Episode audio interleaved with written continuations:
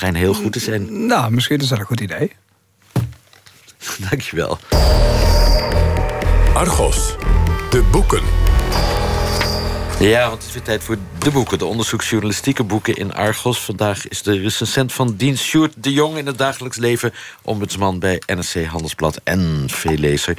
Wat heb je voor ons meegenomen, Sjoerd? Uit twee uitstekende boeken, een keertje. En uh, misschien moeten we met één beginnen die een beetje... Zo, neem je die altijd hele slechte boeken mee Meestal dan? zijn het uh, afdankertjes die ik nog over heb. Die, nee, nee, het zijn meestal redelijk goede boeken hoor. Maar deze springen er wel echt uit, vind ik. Onderzoeksjournalistiek gesproken. Hè, want die grens is nogal eens vaag. Wat is nou precies onderzoeksjournalistiek? Twee echte exemplaren meegenomen. En misschien moeten we beginnen met de ene die een beetje aansluit op het vorige onderwerp. Item, want Tilburg uh, en de, de hele Brabant eigenlijk, de hele Brabantse cultuur... speelt een grote rol in het boek De Achterkant van Nederland van Pieter Tops en Jan Tromp. Uh, Pieter Tops is uh, hoogleraar bestuurskunde, verbonden aan de Universiteit van Tilburg. En Jan Tromp is natuurlijk bekend journalist van de Volkskrant. Een aantal van, deze, van de stukken in dit boek zijn ook eerder verschenen in de Volkskrant. En dat is een inventarisatie van, nou ja, zoals de titel al zegt... de achterkant, misschien wil je zeggen de onderkant van Nederland. Een, een hele een wereld van uh, halve, hele criminaliteit en, en rafelranden... die zich grotendeels onttrekt aan, aan het zicht van de bovenbouw... maar daar wel ook banden mee heeft en af en toe in doorcijpelt. Dus ik wil nou niet meteen zeggen dat schoonheidssalons daar ook een, een, een, een, een rol in spelen. Maar het boek gaat toch meer Maar- over wietplantages dan over Oh, nee. schoonheidssalons? nee, nee, nee. Het, gaat veel, het is veel breder. Het, eh, om met Tilburg te beginnen, ik bedoel, wat je, wat je, gewoon een feit wat er ook al uitspringt. In Tilburg is een illegale schaduweconomie van zo'n 800 miljoen euro. Pardon? Lezen we hier 800 miljoen euro schaduweconomie. Dan heb je het niet alleen over eh, hennep. Ik bedoel, hoewel natuurlijk Brabant is zo'n beetje de softdrugs-schuur van West-Europa aan het worden. Ook over chemische drugs, eh, allerlei handel, fraude. Hè, eh, fraude met toeslagen, uitkeringen. Speelt allemaal een grote rol in dit boek. Maar niet alleen Tilburg. Ook motorbendes komen uitvoerig aan bod in dit boek. Kampers.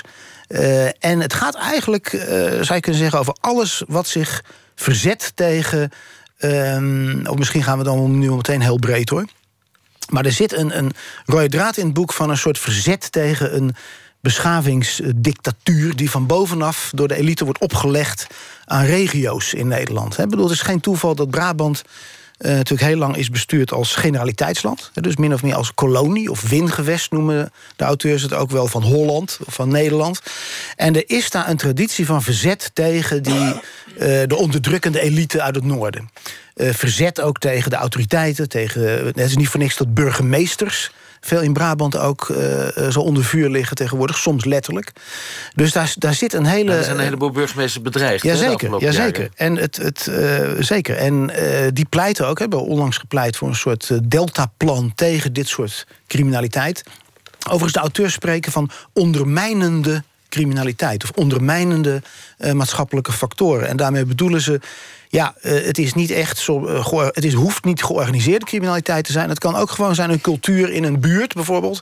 die zich helemaal afsluit van, laten we zeggen, de regelgeving en de rest van de samenleving. en bestaat bij fraude en chageren, bijvoorbeeld. Hè? Een, een prachtig. En wat zijn plekken? In, de- waar moet je zijn in Tilburg om deze cultuur te kunnen ontdekken? Nou, ik zou je eerst inderdaad even goed laten manicuren. Eh, en pedicure. Maar dan kan je gewoon het kamp in bijvoorbeeld. Je kan bepaalde eh, volkswijken in. Heel interessant is een, een, een, een, een beroepscrimineel, zoals hij ook genoemd wordt, die aan het woord komt. En die zegt ook- ja, het is gewoon, dit is gewoon ons werk. Die be- beschouwt het helemaal niet als criminaliteit. Het is ons werk. Beetje frauderen, oplichten, sjoemelen, wiet telen.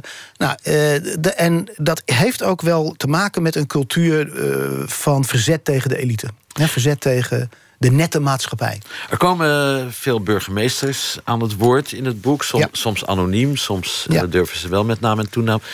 Gaat inderdaad over bedreigingen vaak door bendes. En eh, ja, ze hebben eigenlijk allemaal de klacht van... de landelijke politiek vindt het helemaal niks.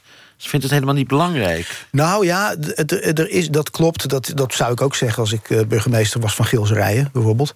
Eh, maar het, de auteurs eh, stipuleren wel heel goed dat dit, dit probleem van ondermijnende criminaliteit, of ondermijnend asociaal of antisociaal of, of desociaal gedrag, hoe je het noemen wilt, heeft volop de aandacht van de landelijke politiek en politie en recherche eh, ook. Maar dat is allemaal in de zin van repressie. En het, het, het, eh, de boeven moeilijk maken, hinderen. Uh, ontnemingsbeleid, dus met dat andere boek over de, de tevendeal, komen we daar misschien nog op afpakken. Allemaal nuttig, allemaal goed, maar uh, de auteurs uh, Tops en Tromp die zeggen ja, dat is eigenlijk de helft van het verhaal, want de, de paradox van die aanpak is dat het het anti-elitaire subversieve subcultuurgevoel natuurlijk alleen maar versterkt. En zij zeggen, wil je dit probleem echt aanpakken, dan zul je... Maar ja, wat dan moet je het ja. gedogen... omdat je mensen niet voor het hoofd wil stoten? Je bedoel, je gaat nu langzaam naar thee drinken? Met, nee, nee, nee. Maar ze zeggen wel... Thee drinken met wiettelers met kampers. kampers. Ja, hennepthee kan, schijnt ook te kunnen. Uh, overigens las ik ook weer laatst een politiecommissaris die zei schoolverzuim van kinderen bijvoorbeeld hè, uh, in, in, die streken. Space erbij. Schoolverzuim omdat ze hennep moeten knippen. Maar, wat, Komt voor. Maar hoe moet je dit aanpakken? Nou, zij pleiten voor, en dat is natuurlijk ook lastig, uh, dan komen we in de ambtelijke taal van de elite, de meervoudige aanpak. Oh. Ik weet dat jij weet wat het is. Nee. De meervoudige aanpak wil zeggen repressie natuurlijk ook en preventie. En dat is uh, uh, in de ogen van de auteurs sociaal-economisch. Ik bedoel, durf bijna niet meer te zeggen, want dat is natuurlijk een, een verklaringsmodel of een, of een, remedie die tegenwoordig heel erg uit de mode is geraakt. Maar zij pleiten uh, voor een. dit is een sociale kwestie. Het heeft te maken met tweedeling in de samenleving: kansrijke, kansarme, hoogopgeleid, laagopgeleid, noem maar op. Uh, en zij zeggen de enige manier om dit echt aan te pakken is sociaal-economisch. Anders blijf je bezig met symptoombestrijding en repressie. Nou, Heust en zijn heel anders dan ik dacht voorlezing van ja. het boek. Zullen we even naar het andere boek gaan? De rekening voor Rutte van Bas Haan. Ja. Ik heb daar eigenlijk helemaal niks over te vragen. Volgens mij weet nee? iedereen alles van het tevendeal en het bonnetje en, nou ja, en Bas Haan. Misschien kan ik er dan toch nog iets over zeggen. Kijk, het, het, het, het mooie van het boek van Tops en Tromp is... het is echt onderzoeks, het is echt journalistiek werk. Uh, maar eh, waarbij ze uitzoomen. He. Ze, leggen, ze, ze, leggen allerlei puzzelstukjes uh, van een hele landelijke sociaal-economische problematiek leggen ze in elkaar. Dat boek van Haan, wat daar zo goed van is, is natuurlijk, het is omgekeerd. Het is heel erg inzoomen. Het is heel erg goed onderzoeksjournalistiek een bepaalde kwestie echt tot op bijna de bodem of de, zoveel mogelijk de bodem uitzoeken. En uh, het, het, het mooie van dat boek is, en dat heb ik eigenlijk, gaan we grote woorden gebruiken, maar sinds uh, All the President's Men niet meer zo, ja, niet meer zo, zo goed praktisch gelezen hoe je nou als journalist te werk gaat. We hebben het even niet over hoe belangrijk de zaak is. Hè. Bas Haan is eigenlijk de nieuwe Woodward en Bernstein. Tevendeal, ja, ik las ergens ook al zoiets. Tevendeal is natuurlijk geen Watergate... maar het gaat nu even om de manier waarop de auteur uh, de lezer meeneemt in zijn journalistieke handwerk. Dat is buitengewoon leerzaam. Ook, voor, ook voor niet-journalisten. Veel onaangekondigd voor de deur gaan staan, aanbellen. Lijsten maken van namen, aanbellen. Het is mij ook wel eens gebeurd. Niet alleen maar dat, zitten dat, googelen achter nee, je bureau. Dat, dat, is, dat is tegenwoordig, spreekt misschien voor jou, eh, voor mensen van onze generatie, of jij bent nog, oud, wat oud, nog ouder dan ik, ja. spreekt dat misschien vanzelf. Maar jonge collega die ik een tijd geleden sprak... die met iemand in contact wilde komen... zei ik op een gegeven moment ook... nou, dan ga je naar zijn huis, bel je aan. Ja, maar ik wil hem niet stalken. Ja, je gaat e-mailen, je gaat whatsappen, je gaat op eh, Facebook zitten... maar naar iemands huis gaan... He, weet je dus, maar dat, is gewoon, dat blijft een hele klassieke, goede journalistieke methode. En dat laat Haan voortreffelijk zien. Een deel van het boek uh, gaat over de frustratie van Bas Haan... over collega-journalisten. Hij noemt de Telegraaf, maar ook jouw krant NRC Handelsblad. Nou ja, hij neemt hem kwalijk dat ze niet achter hem hebben gestaan... maar ja. eigenlijk de lezing ja. van Teven in de ja. krant hebben gezet. Nou ja, dat is ook een beetje... Nou, niet alleen maar dat, maar dat is ook een beetje natuurlijk een parallel... Hè, met, met eh, de Washington Post en, en de Watergate-zaak. Op een gegeven moment loop je zo ver voor de troepen vooruit... Ja, dan schokt de rest een beetje achteraan. Dus ik kan me voorstellen dat, je dat, uh, dat Haan daar dan uh, wat gefrustreerd over is. Aan de andere nou, kant... Hij gaat wel verder. Hij zijn... noemt een collega van jou, Marcel Hane... Ja. die dan een stuk erover schrijft dat een objectief stuk lijkt te zijn... en waar dezelfde rekenfouten in zitten die Fred Teven zelf ook gemaakt ja, heeft. Nou, dus ja, maar Fred betekent... Teven moet de bron zijn geweest. Nou, dat geeft toch niet? Dat geeft toch niet? Ik bedoel, als het een evenwichtig stuk is... dan mag Teven er ook een bron zijn. Waarom niet? Nou ja, Bas Haan wint zich hierover op. Ja, nou, hij, dat snap ik ook wel. Alleen ja, uh, hij, had een, hij had een voorsprong... en uh, de, de, rest is achteraan komen shocken. Dat is nog helemaal zo. Ja. Daarvoor krijgt hij alle credits. Maar vind je niet dat op zo'n moment, als iemand zijn nek uitsteekt... zoals Bas Haan heeft gedaan... de rest van de Nederlandse pers te weinig solidair met zo iemand is? Nou, ik geloof toch niet dat je kan zeggen... dat de Nederlandse media de TV-deal hebben, verder hebben geprobeerd weg te moffelen. Niet waar?